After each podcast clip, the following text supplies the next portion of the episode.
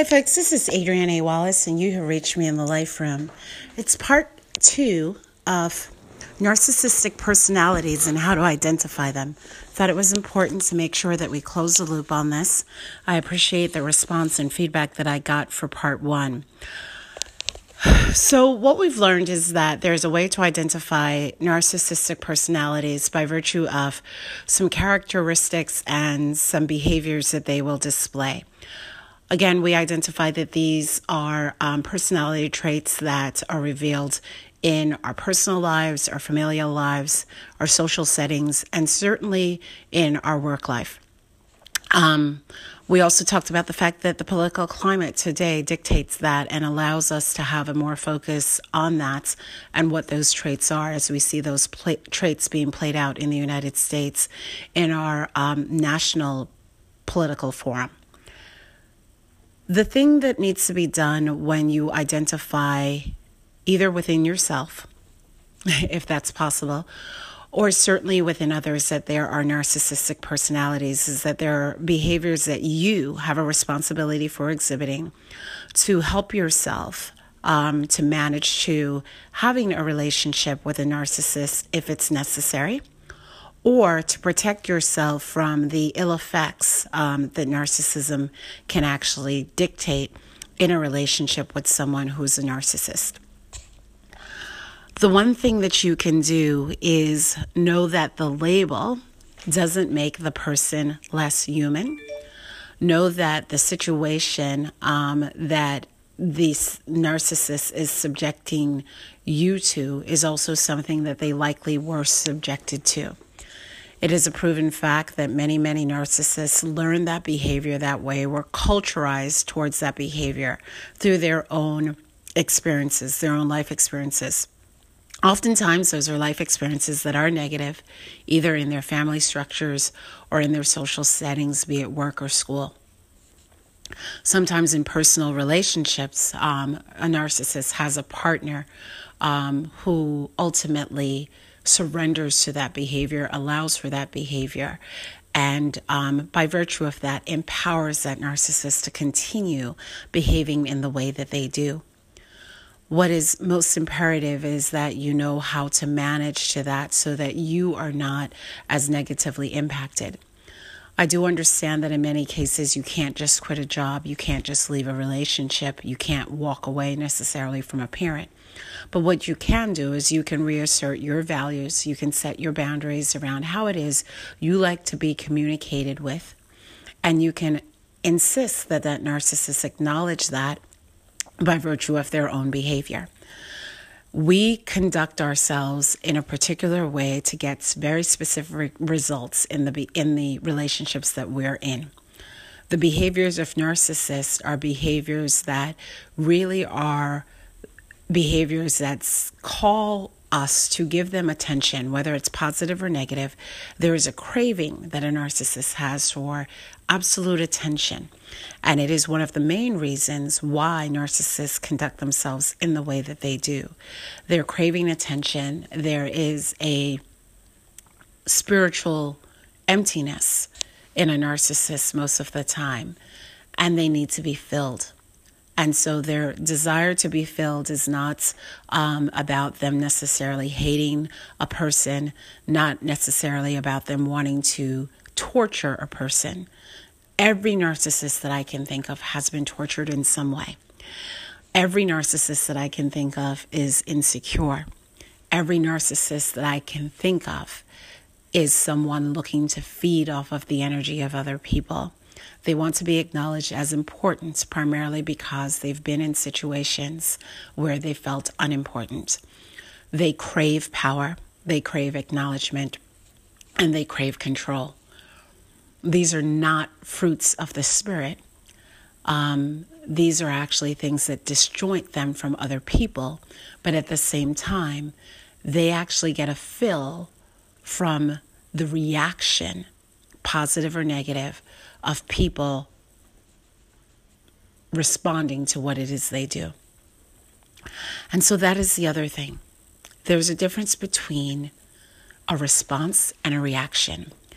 When we react, we are acting purely out of emotion and oftentimes in the response to pain or high stimuli.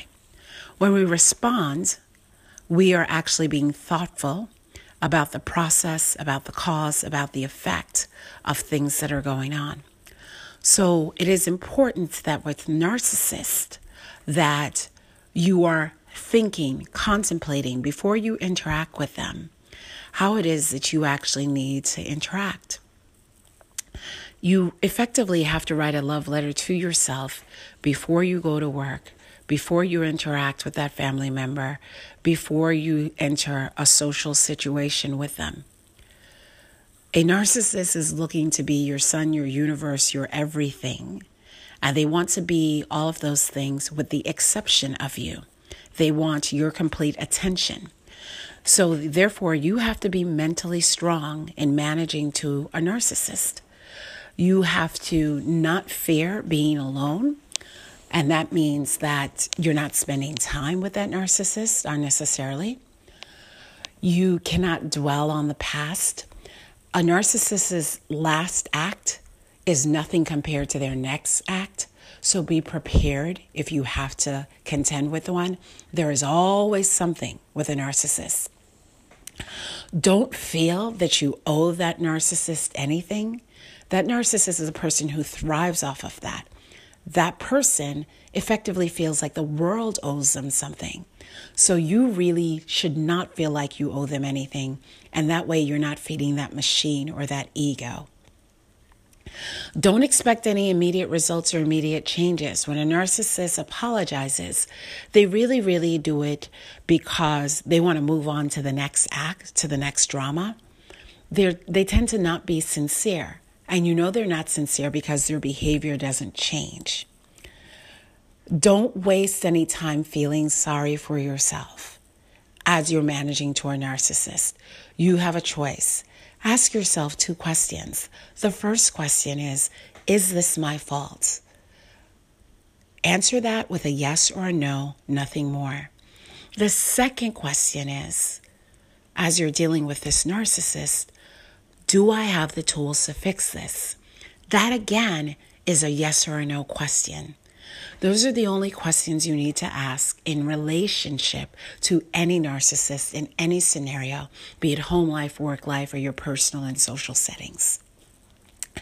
So don't waste energy on trying to control the outcome with a narcissist because control is the exact element that that narcissist is looking to manufacture, manipulate, and gain.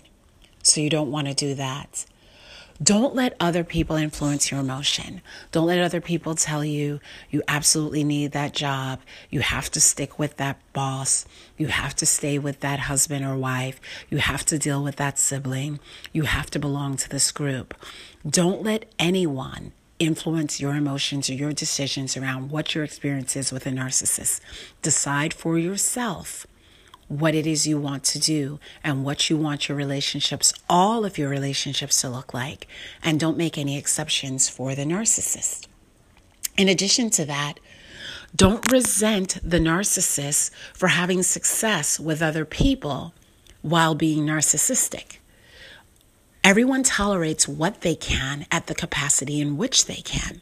So have no resentment, no strongly attached, resentful, emotions around them being successful either in their work life or in their familial life or with other relationships because you are not successful in dealing with that narcissist.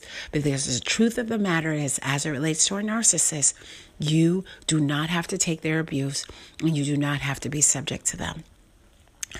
Don't shy away from your responsibility of setting boundaries for yourself and telling that narcissist that what they're imposing doesn't work for you, is unacceptable, or disallowed. Speak your truth, speak it consistently. Let that narcissist find another person, element, or place to feed on. Then, don't give up when you tell a narcissist no and they still come back at you. Look at them and respond again with a no. Be consistent in your responses. A no is a no. And if they have to hear it one time, that's great. But most of the time, a narcissist needs to hear it several times. And your behavior needs to dictate that what it is that they're subjecting you to is not allowed. And finally, don't take any calculated risk with narcissists. They tend to be unpredictable. They tend to be hard to trust. It is important that you trust yourself first and foremost. Know this lesson, learn this lesson. Nothing else is more important than you being able to trust yourself.